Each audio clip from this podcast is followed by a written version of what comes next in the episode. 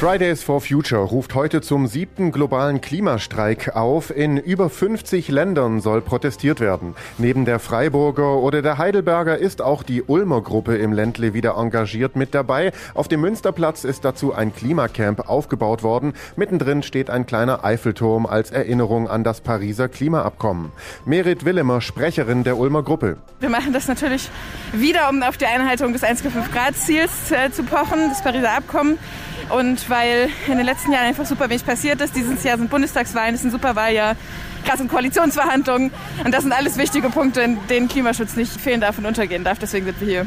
Was genau soll heute passieren? Wir haben eine 24-Stunden-Aktion. Wir sind seit 5 Uhr morgens hier am Aufbauen und machen so viele kleine Aktionen. Wir haben gerade schon Die-In im Rathaus gemacht ähm, meinen Flächenbanner, tanzen. Aber um 15 Uhr äh, laden wir Größe ein, zur Fahrraddemo zu kommen. Da werden dann also hoffentlich richtig, richtig viele Menschen da sein äh, und mit uns streiken.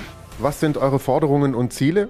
Ja, also dass Klimaschutz natürlich weiterhin Nummer eins Thema sein sollte und nicht untergehen darf. Und es muss weiter darüber berichtet werden und geredet werden. Und auch wenn wir jetzt eine Pandemie haben, wir können weiter Corona-konform streiken. Wir haben ein super buntes Aktionsbild in ganz Deutschland, auf der ganzen Welt. Ähm, genau, wir sind immer noch da, denn die Klimakrise ist immer noch da. Vielen Dank, Merit Willemer, Sprecherin der Ulmer Fridays for Future Gruppe. Alle Infos zum heutigen globalen Klimastreik auf donau3fm.de. Ich bin Paolo Percocco. Vielen Dank fürs Zuhören. Bis zum nächsten Mal. Donau3fm. Einfach gut informiert.